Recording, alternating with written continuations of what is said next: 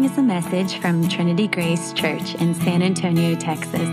For more information, please visit trinitygracesa.org. Welcome once again to Trinity Grace. So glad that you're here, especially if you're a guest this morning. If I haven't had the chance to meet you yet, my name is Michael. I'm the pastor here at Trinity Grace. Many of you will know that we just wrapped up a summer series looking at the Old Testament book of Proverbs. And in a few weeks, the Sunday after Labor Day, we're going to begin a new fall series looking at the New Testament book of Acts. But over the next few weeks, we're going to be talking or taking a look at a few standalone passages that highlight some values that we hope will characterize our new church as we continue to grow in life with one another. As we look forward to a new season of the year, as we wind down summer vacations and kids go back to school, as we get back into a normal routine in our lives and with our families, we also get the chance to settle back into life, into the life of our church community. And as we do that, I'd love for us to focus, like I mentioned, on some things that we hope characterizes our life together as a new church. One of our core values here at Trinity Grace as a new church is hospitality. We want to be a church that is hospitable. Hospitality is an interesting concept that you actually find all over the pages of the Bible. And you might know that you can learn a lot uh, about something simply by looking at the word itself. And anytime you see the English word hospitality in the New Testament, it's a translation for a Greek word, philoxenos, which is a compound word meaning philo, love, xenos, strangers. It's love of strangers. Hospitality, love of strangers. It's being fond of guests, those that you don't know yet. It's being given to welcoming strangers. It's what we hope to do a lot here at Trinity Grace over the coming months and years to welcome strangers, to help them feel like they're at home. We want to be a church that seeks to build community with one another. Now, what do I mean when I say community? Community is being intimately tied to one another in fellowship. Community means really knowing other people, knowing who they are, knowing what they struggle with, knowing their joys, knowing their sorrows, and allowing other people to know you in return. And the Bible talks a lot about community and how God's people are meant to be tied together in intimate fellowship. How we're to seek out the stranger in order to bring them into that experience of community that we share with one another. It's part of hospitality or loving strangers to do that. After all, if you think about it, it's what Jesus has done for us, seeking us out when we were strangers and showing us love. A while ago, I was sitting with a friend who lives here in San Antonio, and he was telling me the story of them moving out of their house. They were moving out of their house to another house, and they had lived in this house for a handful of years. In the day that they were moving out, their U Haul was in their driveway as they were packing it up. And their next door neighbor saw it as he drove up at the end of the day coming home from work. And my friend, who is a Christian, a follower of Jesus, said that he rarely talked to this neighbor. Even though he lived next door to him for years, they rarely interacted with one another. And he said that when his neighbor saw the U Haul in his driveway, the neighbor came over to see what was happening. And my friend told his neighbor that they were moving, that they were leaving their house. And his neighbor proceeded to gush about how great a neighbor my friend had been. And he thanked him and thanked him for being such a great neighbor. And my friend said that in that moment, his heart just sank because he didn't even know this guy's name. He'd hardly ever talked talk to him over, over the past few years. And the fact that this man even thought my friend was a good neighbor was sad. And he said it was a stinging indictment on who he was as a neighbor, as a friend. And it was one that was hard to shake for him. He wanted to tell this neighbor that our real neighbor would have been so much better than what he experienced from him. But it's a small picture, I think, of what life can be like in Northwest San Antonio. What life is often like in the suburbs, right? One thing we noticed when we moved up this way to the suburbs from a more urban neighborhood a few years ago to plant the church is how isolated people can be in the suburbs. People come home, they pull into the garage, they shut the garage door, and very rarely do you see others hanging outside, talking, enjoying one another. They don't engage unless it's required. You've probably experienced the fact that it's hard to cultivate connection and community in your neighborhood. Yet, we need community. That's what the Bible says. We were created for community. Our friends and neighbors are starving for community. Let's turn our attention to a psalm that highlights the beauty of community Psalm 133, three very quick verses. It says, Behold, how good and pleasant it is when brothers dwell in unity. It's like the precious oil on the head running down on the beard, on the beard of Aaron, running down on the collar of his robes. It is like the dew of Hermon, which falls on the mountains of Zion. For there the Lord has commanded the blessing, life forevermore. This is God's word, and He gives it to us because He loves us and He wants us to know Him. In her 2005 novel, The History of Love, one of the main characters poignantly touches on their battle with loneliness and their desire for connection. Here's how one of the characters speaks to that issue in the book. I often wonder who'll be the last person to see me alive. If I had to bet, I'd bet on the delivery boy from the Chinese takeout. I order in four nights out of seven. Whenever he comes, I make a big production of finding my wallet. He stands at the door holding the greasy bag while I wonder if this is the night I'll finish off my spring roll, climb into bed, and have a heart attack in my sleep. I try to make a point of being seen. Often, when I'm out, I'll buy a juice, even if I'm not thirsty. If the store is crowded, I'll sometimes go as far as to drop change all over the floor, the nickels and dimes skidding in every direction. I'll go into the athlete's foot and say, What do you have in sneakers? The clerk will look at me over like the poor schmuck I am and direct me to the one pair of Rockports they carry, something in spanking white. Nah, I'll say, I have those already. And then I'll make my way over to the Reeboks and pick out something that doesn't even resemble a shoe, a waterproof booty maybe, and ask for it in size 9. The kid will look again more carefully. Size 9, I'll repeat, holding his gaze while I clutch the web shoe. He'll shake his head and go to the back for them, and by the time he returns, I'm peeling off my socks. I'll roll up my pant legs and look down at those decrepit things called my feet, and an awkward minute will pass until it becomes clear that I'm waiting for him to slip the booties onto them. I never actually buy. All I want is not to die on a day when I went unseen. I Wonder how that strikes you. Maybe you can sympathize with the character from that book. Maybe you have a hard time understanding how that feels. Maybe to you it seems a little dramatic, that story. But no matter how it strikes you this morning, it's important to know that loneliness is becoming an epidemic in our culture. In fact, it's becoming such a problem that there are scientists at the University of Chicago who are currently working to develop a pill to cure loneliness. They're, they're developing a medication, a pharmaceutical medication that will help with loneliness. And this is from a recent article, news article discussing that team. It reads this way Dr. Cacioppo is leading a team developing a loneliness pill that she hopes will help relieve the more severe symptoms suffered by the acutely lonely. Loneliness is widespread and contagious. It's an epidemic, says the doctor. She says, stressing her goal is not to stop loneliness, but rather to regulate the ways that feeling lonely affects the mind and the body. This is where this team of scientists thinks a loneliness pill could help. Loneliness is a major problem in our culture. And it's an opportunity for the church to love and to serve our culture in a profound way. In fact, there have been some good books recently written by Christians encouraging the lost art of hospitality and community within the church. Christine Pohl is one of these authors who writes a great book on community entitled Making Room.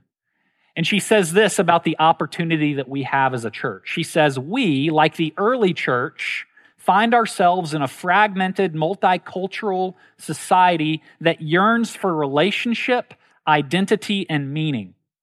our mobile and self oriented society is characterized by disturbing levels of loneliness, isolation, and estrangement. Look, it was in this fragmented, lonely culture that the early church exploded. In a, in a lonely, fragmented, multicultural, mobile society, that the first century church overtook the world, largely because of the community that was being offered by followers of Jesus.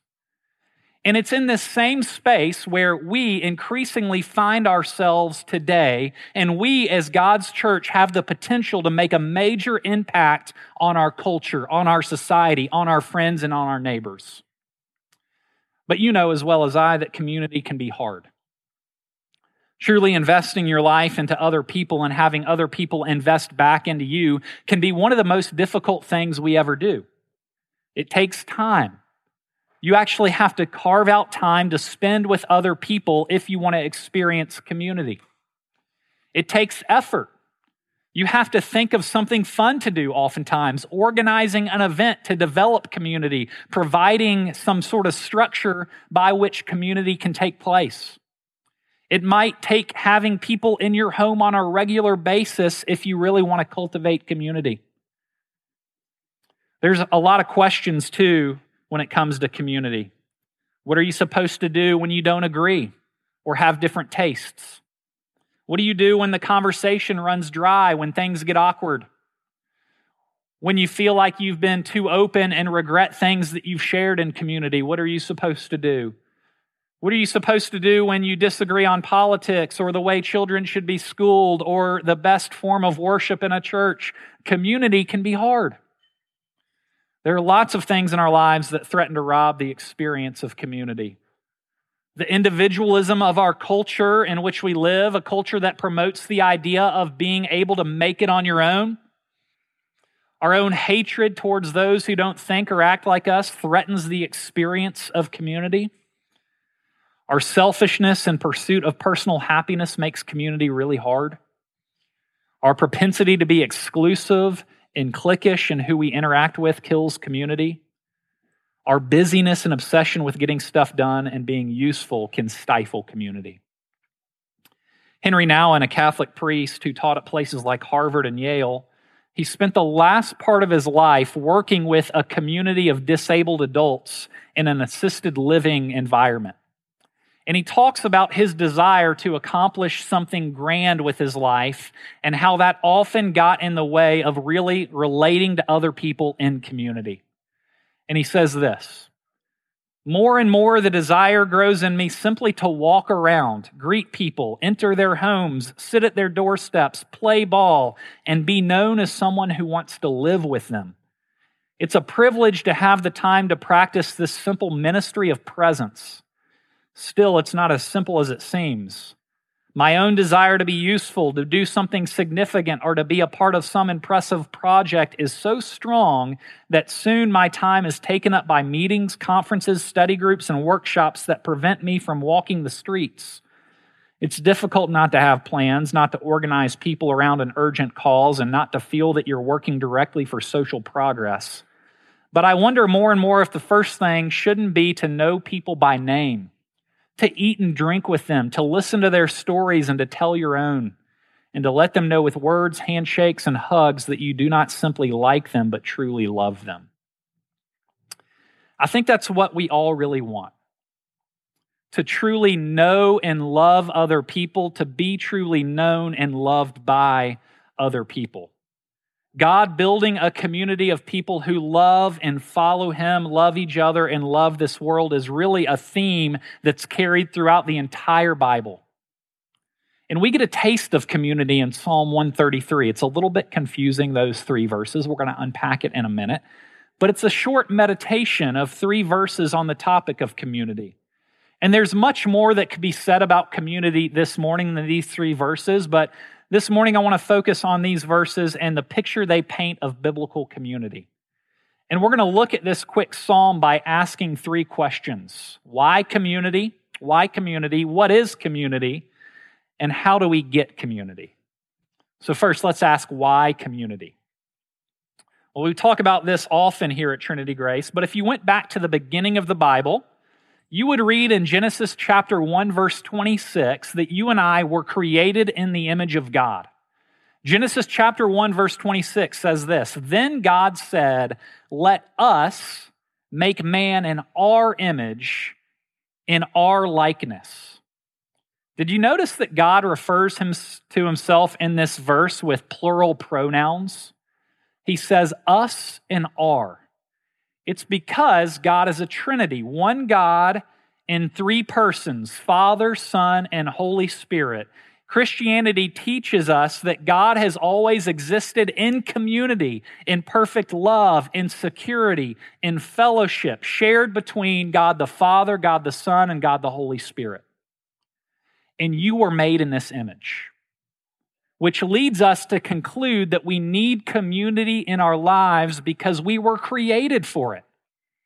When we're in community, you and I are experiencing what we were created for, something that is foundational to who we are as human beings. Something deep inside of us is not right when we're not in community. Our very being is out of alignment when we're isolated and lonely. Because we are created for community, we crave it and we need it. And Psalm 133 begins with the word behold. Behold. David is trying to get our attention here at the beginning of the psalm. He has seen something so remarkable that it demands to be seen and admired, so beautiful that it causes him to actually write a poem about it. He's basically saying, Listen, I'm about to show you something, tell you of something that is important. What does he have to say? What can't wait? Why does he need our attention? Well, because he wants to let us know how good and pleasant it is when brothers and sisters dwell in unity, when they're in community with one another. The term brothers in this psalm is more than just biological family. David's talking more than just his brothers and his sisters by birth. It includes everyone who's a part of God's family. For us, he's talking about brothers and sisters in Christ, everyone who has placed their faith in Jesus. That's our family. If you're in Christ this morning, you're a part of a larger family. And on one hand, that's good news, something to behold. That in Christ, we'll never be alone in this world, that we'll always have folks to journey through life with. But on the other hand, it brings certain challenges to be a part of family not unlike what we experience in our biological families. Our family is really meant to sanctify us, to make us more like Jesus, but it doesn't always happen as cleanly as we would like. There's lots of difficulties that come with being a part of family. Often, a member of our family can make us so angry that we wish that they weren't part of our family. Or another member of our family might embarrass us or require lots of our attention and time. And it's the same with the family of God. We think, why is that person so hard to be around? Why do they always focus on that agenda? How can I get along with someone who's so conservative or who's so liberal? Family is a huge blessing, even when it doesn't feel like it. It's remarkable the variety of people and the different gifts and the varied insights that, that, that Uh, come together in this family of God that we desperately need. You and I, through this family, although it can oftentimes be hard, we're rounded out by each other. Your passions and gifts and your talents, they're different than mine. Mine are different than yours. And we need one another if we're going to traffic and follow Jesus in this fallen world. We also need community because it brings enjoyment to life, simple enjoyment. I mean, when we're together with people, when we're connecting and loving others, it's good and pleasant, Psalm 133 says. Don't want to just skim by that, that, that small phrase. Community brings excitement to life, goodness, and joy. Watching an amazing sports game, exploring a beautiful city, seeing an amazing sunset, studying the scriptures, worshiping through psalm, serving those in need, all of these things mean more to us when they're done with others, when we can share our joy with others. We need community because we were made for it. It rounds us out, it brings enjoyment to our life. Now let's turn and ask this psalm what is community? And this is where we'll get into the meat of some of those strange phrases. We see David in this psalm use two similes to describe community in verses 2 and 3. The first picture he gives is the oil used to anoint priests in the Old Testament. He says that community is like that precious oil. What are we to make of this comparison here in the 21st century American church? Well, if you wanted to read about the anointing oil for priests, you could do that this afternoon. You'd flip to Exodus 30, the end of Exodus 30, and read about it. And if you read the end of that chapter, you would see that the oil was holy. In other words, it was met, meant to set certain people apart for particular tasks. People gave this oil significance and weight in the community. And the obvious principle for us from this comparison is to ask do we give significance and weight to community in our lives? Do you prioritize community? This oil would have been expensive. It would have set people apart. It would have prioritized certain people for certain tasks. Do you see community as important? I know how nerve wracking it can be to walk into a room full of people you don't know. I know how scary and awkward it can be to start up a conversation with a stranger wondering what in the world are we going to talk about. I know how sometimes all you want to do is bolt for the car after worship and head to lunch alone with your family. I know that because most Sundays, that's what I want to do. Unfortunately, I can't. But there are times in your week where you set apart time. I wonder if there's times in your week where you set apart time to build and develop intentional community and relationship with other people. The Bible tells us that community is precious like this oil from the Old Testament. It's significant, and we avoid it at our own peril. The other thing you see in Exodus 30 is that the oil for anointing was expensive, if you were to read about in Exodus 30. The finest spices that cost lots of money would have been used. It wouldn't have been cheap, this oil. It would have cost something. And that's another aspect of community that David is trying to convey with this picture of oil here in Psalm 133. Community is meant to cost us something. It costs your time. It might cost your energy. It might cost your intentionality. It could cost your money. It could cost you disappointment.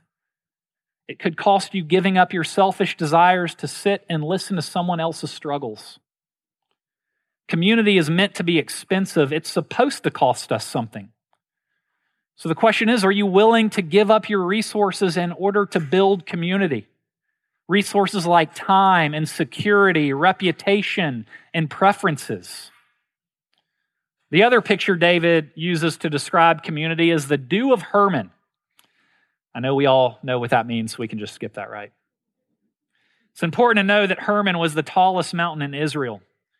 And Israel was a country that experiences a semi arid climate with desert like qualities certain times of the year. And during the dry season, the vegetation on the mountains in Israel would have relied on dew in order to survive. They were not getting rain, but the dew would water the plants in the dry season and actually nourish them, keep them alive. And that is what community is meant to do for you and me as well to water us during the dry seasons of life and to nourish our souls. We all know what this feels like.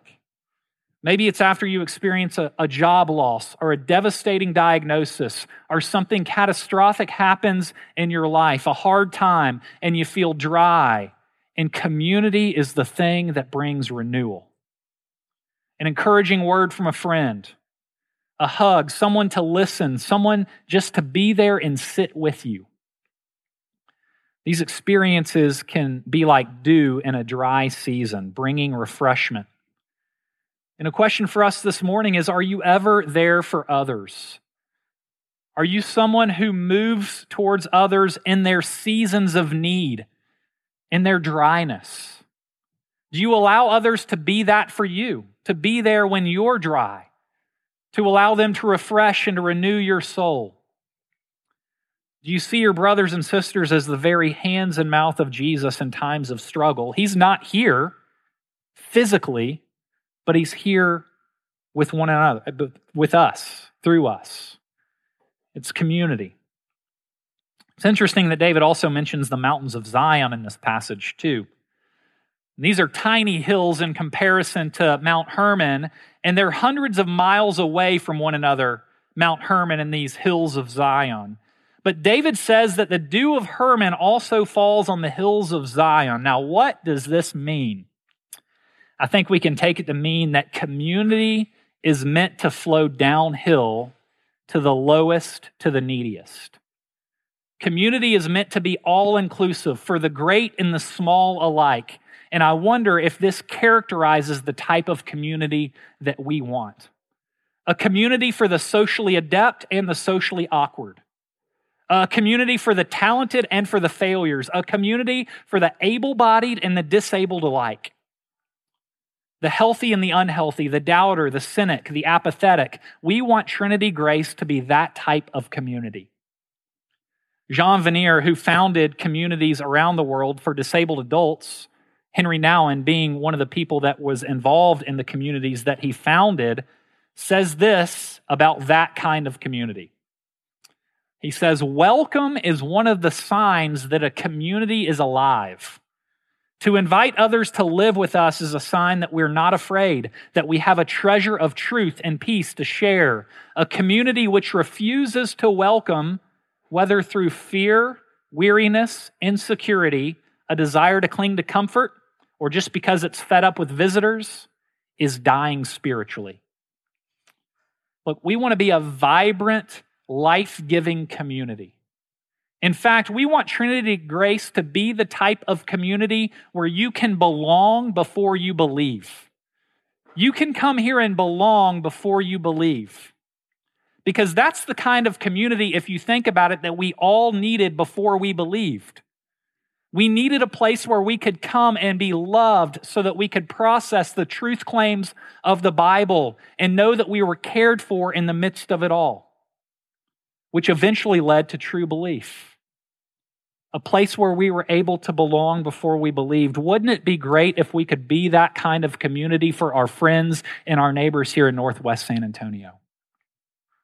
Okay, we've talked a bit about what community is, why we need it, but how do we get there? You know that it's easier said than done. People can frustrate us, they can anger us, they can disappoint us. And oftentimes, community feels more life draining than life giving. Why is that? Well, we tend to think it's because of others, at least I do. If they would just get their act together, if they would just be more approachable, socially adept, if they would just stop being so annoying. But we rarely ever stop and think about ourselves in the equation of community. We never really consider the fact that we might be hard to love that we might disappoint other people, that we actually might be ones that are frustrating. And unless we take that mindset, unless we're willing to at least consider that viewpoint, we'll never experience the type of community that God wants to give us. The Bible does not let you pass the blame for lack of community. It comes and says that you're the one who's hard to love.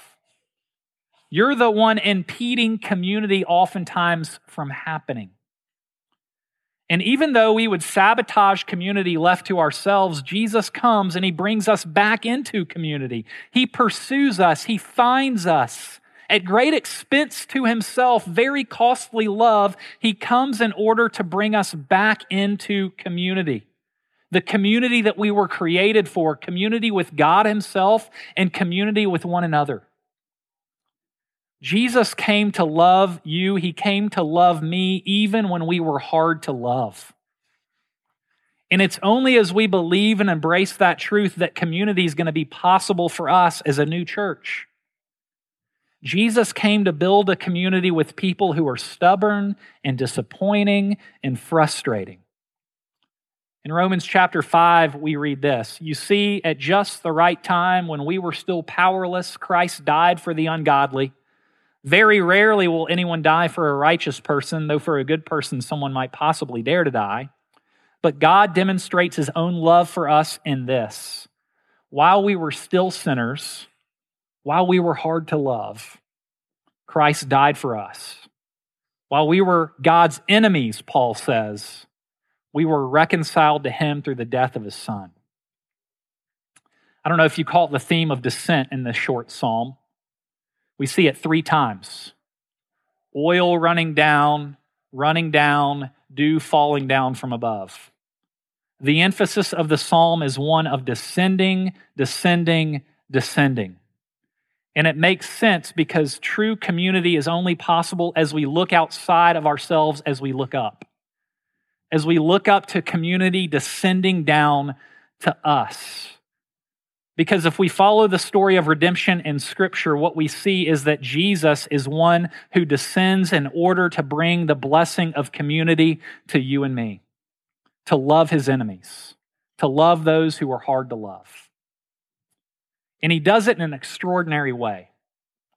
Remember, Jesus had experienced perfect security and love and fellowship with God the Father and God the Spirit from all eternity past. They were together in this beautiful dance of relationship and friendship, of mutual support and encouragement. And on the cross, what happens is Jesus leaves that community to descend in order to welcome us back into that community. He's cut off from that community, he's ripped apart from it in a sense on the cross, Jesus was forsaken by the Father and the Holy Spirit so that we might be invited back in. The community that we were created for, a holy community, an expensive community, a nourishing community, a community that welcomes the worst of sinners, is on offer to us, all because of Jesus. Let me pray for us this morning. Jesus, we are thankful for the offer that you extend to be a part of your community, for the way that you uh, came to live the life we should have lived and died the death that we deserved so that we might be brought back in, so that we might be brought back in to life with God and life with one another. And we pray that as we come to believe your love for us more deeply, that you would in turn point us outward, helping us to love one another well becoming the type of community that you came in order to die for. We pray that you would encourage us this morning through this sacrament. It's in Christ's name we pray. Amen.